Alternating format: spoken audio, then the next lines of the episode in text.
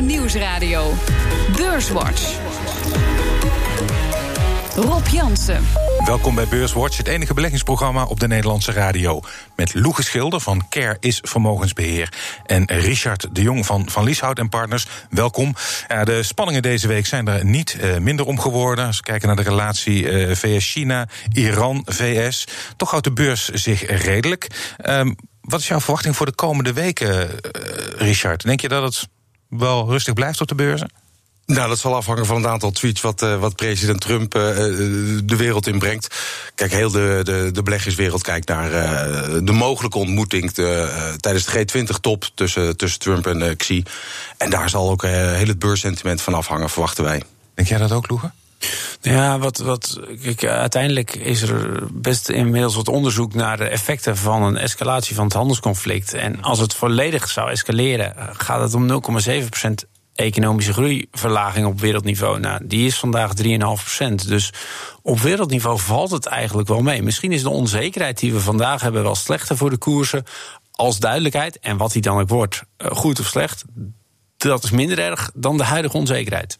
Het was de week waarin de olieprijs omhoog schoot door de aanval op twee olietankers. Minister Mike Pompeo houdt Iran verantwoordelijk voor die aanval. Our policy remains an economic and diplomatic effort to bring Iran back to the negotiating table at the right time, to encourage a comprehensive deal that addresses the broad range of threats. Threats today apparent for all the world to see, to peace and security.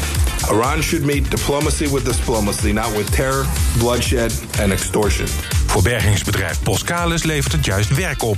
Boskalis gaat de twee tankers bergen. Topman Peter Badowski. Een van de schepen is uh, stabiel. Het is een schip met de lading methanol. Uh, die is op dit moment uh, al op sleep en gaat richting een, een haven. Het andere schip met nafta is in brand geraakt, is geblust...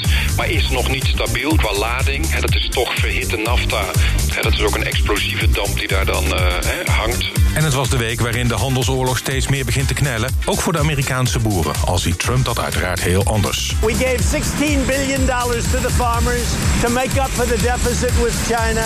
We gave them 16 billion. We don't give them it; they earn it because they're patriots. Uh, we gave them ethanol at 15, which nobody was ever going to do, which Biden didn't do in eight years as you know vice president. The farmers are my best friend. Nobody has treated the farmers better than Donald Trump. Altijd heerlijk een uh, quote van Trump. Uh, hij is uh, zeker van zijn zaak en van zijn gelijk. Die handelsoorlog die gaat hij winnen. Toch duurt hij wel al langer dan aanvankelijk gedacht. En eist ook zijn tol. Gisteren hebben 661 grote bedrijven ja, bijna gesmeekt bij Trump om een einde te maken aan die tarievenoorlog. Um, Loege, over twee weken is er een G20-bijeenkomst. Denk je dat er dan een doorbraak gaat komen? Uh, ik weet het. Ik denk niet echt een doorbraak. Dus ik denk niet dat er een uh, overeenstemming komt. Misschien wel een nieuwe periode van onderhandeling. Maar uh, Trump stelt zich steeds heel agressief op. Terwijl de Chinezen, ja, die, die laten het in eerste instantie over zich heen komen. En dat zijn echt, die, die hanteren echt de lange termijn. Kijken heel strategisch. En trekken toch een beetje hun eigen plan. Die zijn niet geweldig bang voor Trump. Richard, G20, denk jij ook dat het geen doorbraak gaat worden? Nou, dat, dat lijkt me vrij sterk. Als we even teruggaan in de herinnering, begin mei is het eigenlijk uh, uh, geklapt. Ja. Er zijn nou, de handelsovereenkomsten die er toen lagen. daar hebben de Chinezen een aantal dingen uit, uit teruggetrokken. waarschijnlijk omdat ze vonden dat ze te veel toegaven aan Trump. Tenminste, daar gaan we dan even vanuit. Het kan ook zijn dat er tussen de onderhandelaars en Xi niet goed is uh, gecommuniceerd. Maar dat lijkt me heel erg sterk, moet ik eerlijk bekennen. Um, en wat mij betreft, kijk, het grote probleem is, het is een communistisch land. Ja. Uh, daar gelden andere spelregels. Uh, Trump heeft in mijn optiek wel gelijk dat hij het spelveld gelijk wilt krijgen. Uh, maar dat is niet zo, zo eenvoudig. dus dan dreigt hij met van alles. En de Chinezen zijn dat wat mij betreft ook niet gewend. Die zitten meestal aan de andere kant van de tafel. Zij zijn de bovenliggende partij. En als je dan gaat kijken wat de mogelijke oplossing zal zijn. En of dat nou met de G20 is of een half jaar later. Uiteindelijk draait het om technologie. Die de ja. Chinezen ook willen hebben. Om toekomstige economische groei te kunnen creëren. Die ze nu soms op wat discutabele wijze uh, verkrijgen. Ja. Of gedwongen met joint ventures uh, krijgen. Als je gaat zeggen, nou, wij leveren jullie technologie. Uh, als Amerika zijn en dan behandel je China met respect. Uh, iets wat heel belangrijk is voor de, uh, voor de Chinezen. En terecht lijkt mij. Uh, en op die manier kunnen zij de toekomstige economische groei eigenlijk veiligstellen. Ik denk dat dat een mogelijke oplossing zal zijn. Alleen dan moet je voor betalen. Ja. Net zoals ieder ander. Ja. Dus eigenlijk is China de onderliggende partij hier. Wat mij betreft bijzonder duidelijk. Ja? Zie jij dat ook? Nu nog wel. Dus, dus nu nog gaat er 60 miljard vanuit China naar Amerika. En heeft China dat nodig om die hoge economische groei te halen. Maar in China wonen zes keer zoveel mensen dan in Amerika. En die groeien keihard. Over tien jaar is waarschijnlijk China de bovenliggende partij. Ja. En eh, met een handelsconflict duurt het misschien 15 jaar. Maar uiteindelijk weten die Chinezen dat ook. Hm. Ja, die, die Chinezen hebben, eh, die weten donders goed. Want die kijken, precies wat Lou gezegd, op lange termijn. Daar hebben ze technologie voor nodig. Ja. Eh, in sommige stukken daarvan, daar ontbreekt ze nog de kennis. Dus daar willen ze op inspelen om die toekomstige groei veilig te stellen. Amerika weet eigenlijk precies hetzelfde. En daar zit dus het spanningsveld. Ja, uh, ja jij zei 0,7% groei. Die, die, die 661 bedrijven die uh, vrezen 1% BBP-groei. En, dat is misschien nog wel belangrijker, en dat kan voor Trump een rol spelen... 2 miljoen banen gaan er verloren in de VS, zeggen zij, door die handelsoorlog. Ja, uh, goed. Uh, die 0,7 was op, op wereldniveau. Nou, ik kan me wel voorstellen dat China en, of China en Amerika wat harder geraakt worden. Ja, uh, ja weet je, Trump, Trump is heel gevoelig voor de beurskoers. Hè? Dus, ja. dus Trump was heel agressief tot 1 oktober. Uh, toen de beurskoersen uh, omhoog gingen, toen de beurskoersen zakten, uh, had hij op de G20-top in één keer een overeenstemming. en toen de beurskoersen weer hersteld waren, was hij op 5 mei weer wat agressiever. En toen de beurskoersen weer zakten, een week later was hij weer wat voorzichtiger. Dus zeg het maar. We moeten de SP 500 in de gaten houden, begrijp ik wel. Ja, Trump doet het in ieder geval. Ja, um, ja voor de Chinezen, ja, we zagen wel in mei, nog even kort, dat hun industriële productie naar het laagste punt in 17 jaar was gezakt. Dus uh, ja, die moeten ook wel gaan bewegen, denk ik. Nee, dus die hebben, die hebben er echt wel last van. Ja. Uh, maar uh, de detailhandelverkopen waren weer beter dan verwacht. Dus China moet die transitie maken van export- en productiegedreven economie naar dienstgericht en interne consumptie. Nou, uh, vanuit een andere bril zou je kunnen zeggen, nou, dan maken ze wat stappen. Maar natuurlijk hebben ze last. Hè, dus daar is ook onzekerheid. En, en die autoverkopen die, die tegenvielen, ja, dat mensen daar wat voorzichtiger zijn met een grote aanschaf die ze misschien voor het eerst in hun leven doen. Dat snap ik wel. Ja.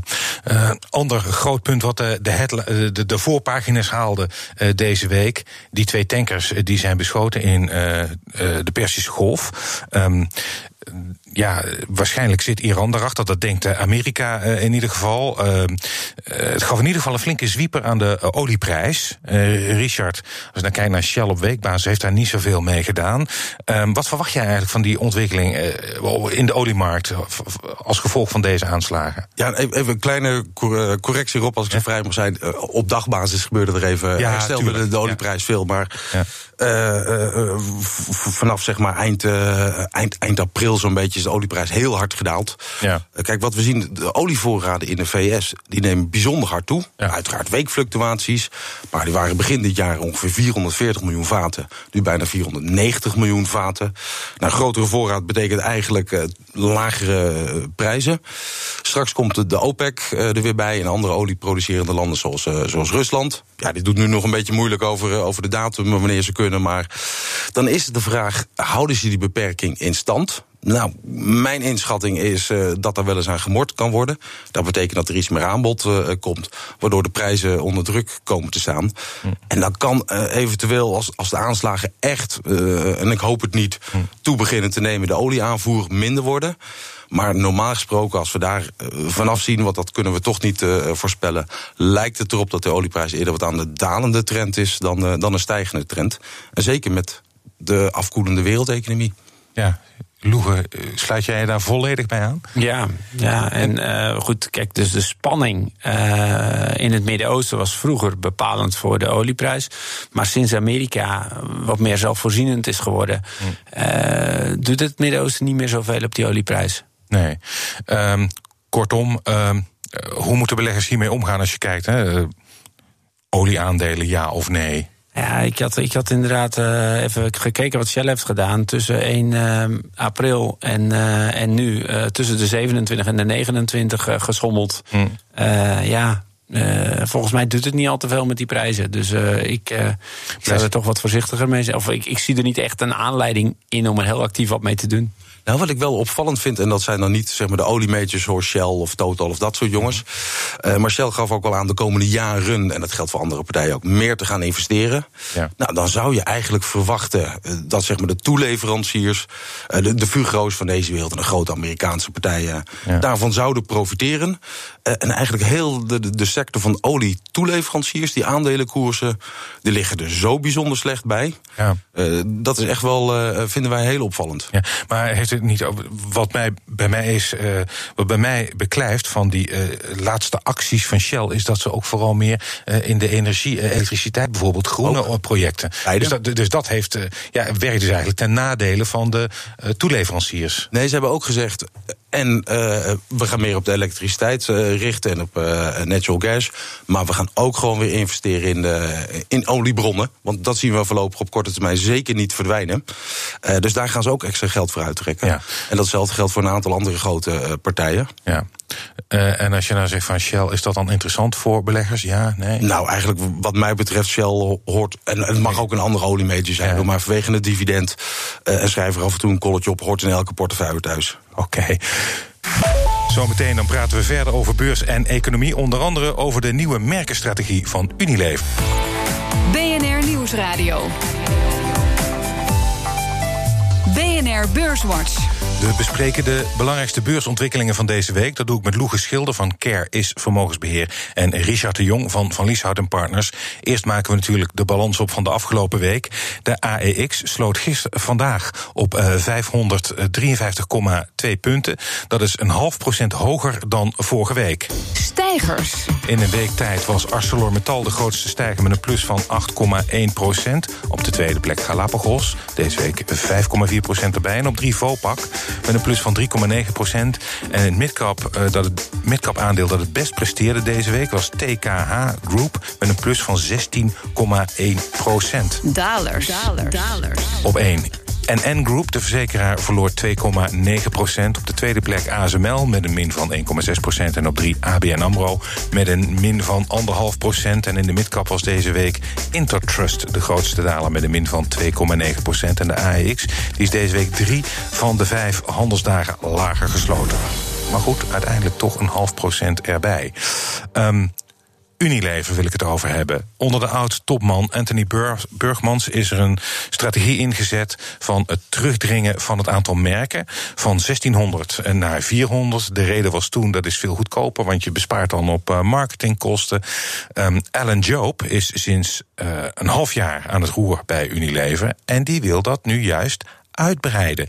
Richard, wat dacht je toen je dat las? Nou, in het begin moest ik inderdaad wel even uh, grinniken, want iedereen herinnert zich nog dat het aantal merken uh, teruggeschroefd moest worden. Ja vanwege de kosten en dat je uh, het versnipperen van managementaandacht. Uh, maar wat Unilever toen heeft gedaan, we gaan ons richten op minder merken. Maar dat betekent dat je per merk meer moet verkopen. Daarom zijn ze, mede daarom, uh, vanwege de hogere economische groei, zijn ze naar Azië gegaan.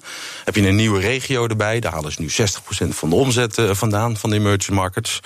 Alleen, daar is de groei nu ook wel uit. Dus ja. wil je een toekomstige groei hebben, dan moet je meer merken hebben. Hm. Nou, wat heeft Unilever gedaan? Die hebben een analyse gemaakt wat voor soort merken groeien nou hard. Dat zijn of de niche-merken, eh, shampoo voor speciale haren.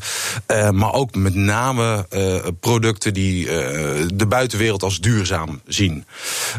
ben Jerry's ijs een mooi, mooi voorbeeld. Of ze hebben de vegetarische slager hebben ze overgenomen. Cosmetica tegenwoordig ook? Cosmetica, minder gebruik van palmolie. Ja. duurzame palmolie gebruiken. Dat zeggen, nou, daar kunnen we in groeien. Want eigenlijk, ja, de wereld qua regio hebben we al veroverd. Dus we hebben nu meer merken nodig om onze toekomstige omzetgroei te blijven handhaven. Dus zeg jij slim? Is dan een logische nou, conclusie? Slim, noodzakelijk. noodzakelijk. Alleen, ja, daar komt eigenlijk weer wat we twintig jaar geleden hadden. Uh, ja, het is noodzakelijk. Maar het betekent dus ook weer extra kosten. Want je moet elk merk weer gaan promoten. Versnippering van managementaandacht. Dus je komt je oude problemen van twintig jaar geleden... kom je helaas weer tegen. Ja, een, een van zijn argumenten was: uh, dat kan ik wel opvangen door uh, de organisatie te versimpelen. Maar kan je iets versimpelen als je die merken uitbreidt? Ik denk het niet. Nou, misschien deels, maar in hoofdlijnen niet. Anders hadden ze dat twintig jaar geleden ook wel, uh, wel bedacht. Ja. Um, nou is Unilever dit jaar zo'n 15% gestegen. Iets meer dan de AEX. Um, wordt Unilever een minder interessant aandeel? Want in feite zullen andere Nestlé zal er ook mee spelen met deze strategische uh, problemen. Ja, maar uh, zeker op korte termijn speelt eigenlijk, dit zijn vluchthavens. voor als er onzekerheid in de wereld is, uh, de vluchtenbeleggers in de minder cyclische aandelen, zogenaamde lage beta-aandelen. Daar is Unilever een uh, heel bekend voorbeeld van, maar ook een Nestlé, Procter Gamble. Ja. Betekent wel, omdat er een hele hoop beleggers in gevlucht zijn, de koers-winstverhoudingen zijn echt bijzonder fors. Het zijn dure aandelen. Ja, het zijn dure aandelen. Er zijn altijd dure aandelen geweest, ja. maar nu helemaal. Vanwege de vluchthaven uh, en enorme voorspelbaarheid van de omzet. Soms is eens een keer 3% omzetgroei of 4%, maar het is altijd voorspelbaar. Um, en ik val misschien een beetje in herhaling, net zoals bij Koninklijke Olie. Een Unilever, maar het mag ook een Nestlé zijn of een L'Oreal. Prachtige aandelen om in je portefeuille te hebben. Ja, je maakt niet per se, je hebt, je hebt niet als een favoriet in zitten. Nou, je kunt er meerdere op uh, opnemen. Eentje die zich meer, dan, meer op voeding uh, richt. Bijvoorbeeld een, een, een Danone. Hm. Dan een ander bedrijf wat iets meer cosmetica is. Uh, een Colgate. nou, als je dat soort bedrijven samenvoegt, heb je een hele mooie spreiding. Ja, iets anders wat ik mij afvraag. Onder andere als beheerder van de portefeuille van Jans Belegd, mijn rubriek die elke maandag om tien over half zes te horen is. Um, ik heb in de laatste aflevering daarvan gezegd: ik denk dat het misschien wel verstandig is om in obligaties te stappen. Wordt vaak omschreven als veilige haven. Loegen. Moet ik dat doen, ja of nee? Um, nou ja, ik, dat ligt eraan wat je doel is. He, dus als je het hoogste rendement nastreeft, dan lijkt obligaties niet per se uh, de beste alternatief met een negatief rendement op ja. staatsobligaties. Overigens op obligaties van Zuid-Europese landen en op bedrijfsobligaties en, en zeker op emerging market debt is de rente toch nog wel positief hoor. Ja. Maar ja, obligaties hebben natuurlijk gewoon het beschermingseffect in de portefeuille. Hè. Dus, dus als aandelen hard omlaag gaan, kan het zomaar 25% zakken. Nou, heel veel mensen die met een, met een portefeuille die, die ook echt inkomens, uh, inkomen moet doen of voor pensioen, uh, voor vermogensgroei op lange termijn. Ja, die willen een stukje demping hebben. En dan is obligaties toch wel een van de weinige alternatieven. Zie jij dat ook zo, Richard? Ja, daar ben ik het wel mee zeker voor die dempingniveau. Aan de andere kant, dat geldt met name uh, voor grotere vermogens. Grote particuliere beleggers, maar ook met name de pensioenfondsen.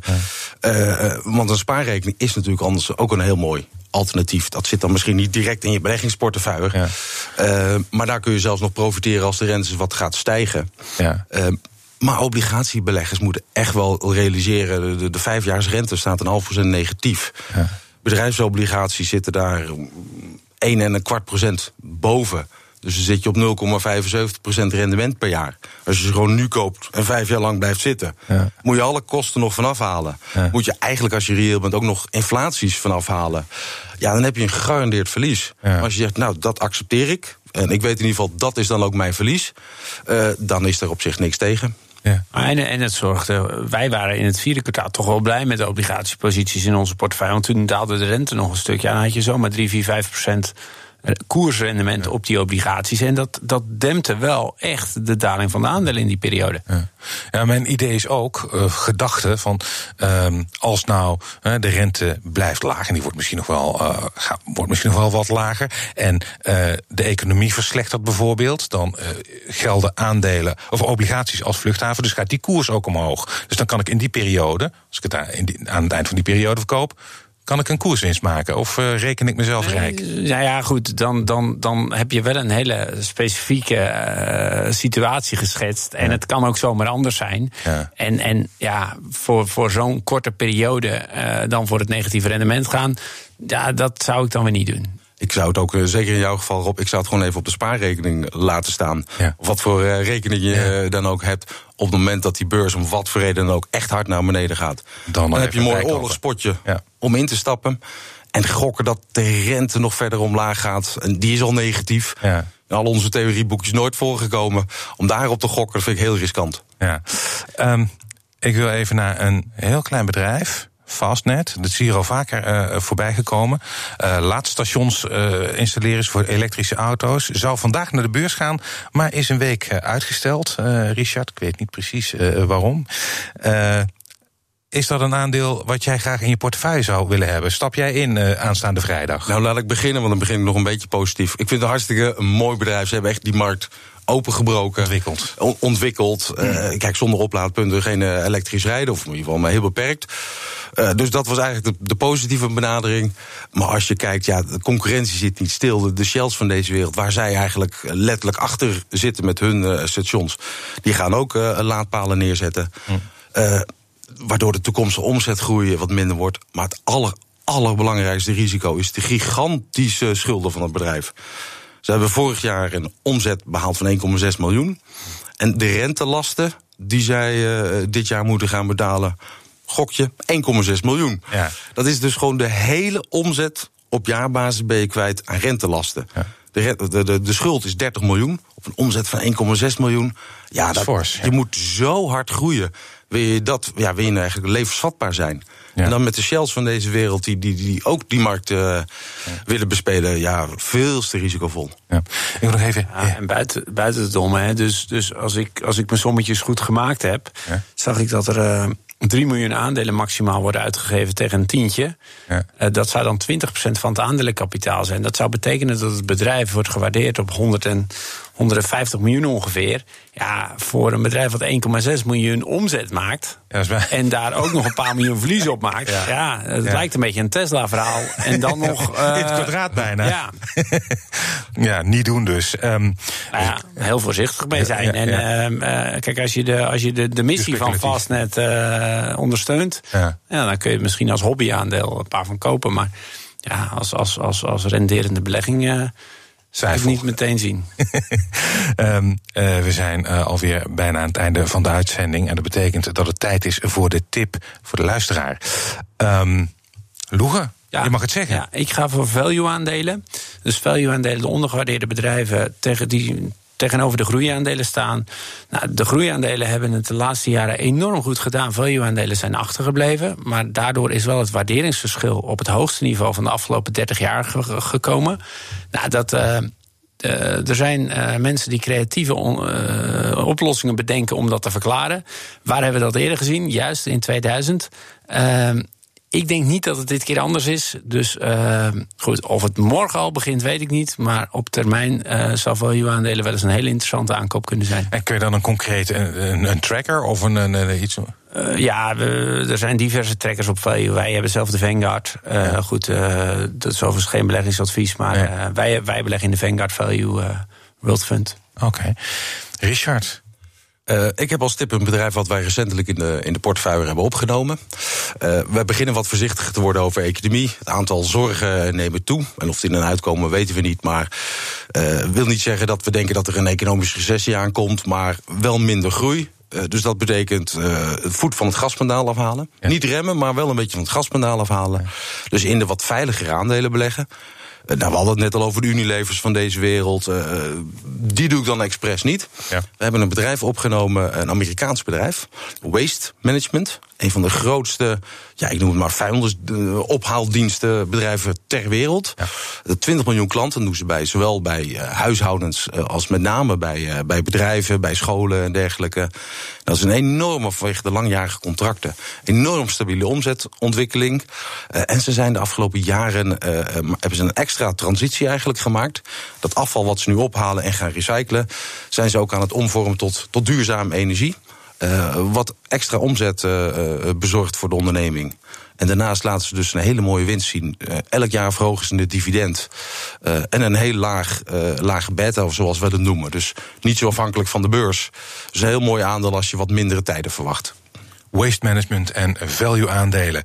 Uh, hartelijk dank, Loege Schilder van Care is Vermogensbeheer en Richard de Jong van Van Lieshout Partners. Dit was Beurswatch. Als u wilt reageren, dan kunt u een mail sturen naar beurswatch.bnr.nl of tweeten naar Rob Beurs. Terugluisteren kan via de site, de app, iTunes of Spotify en graag tot volgende week.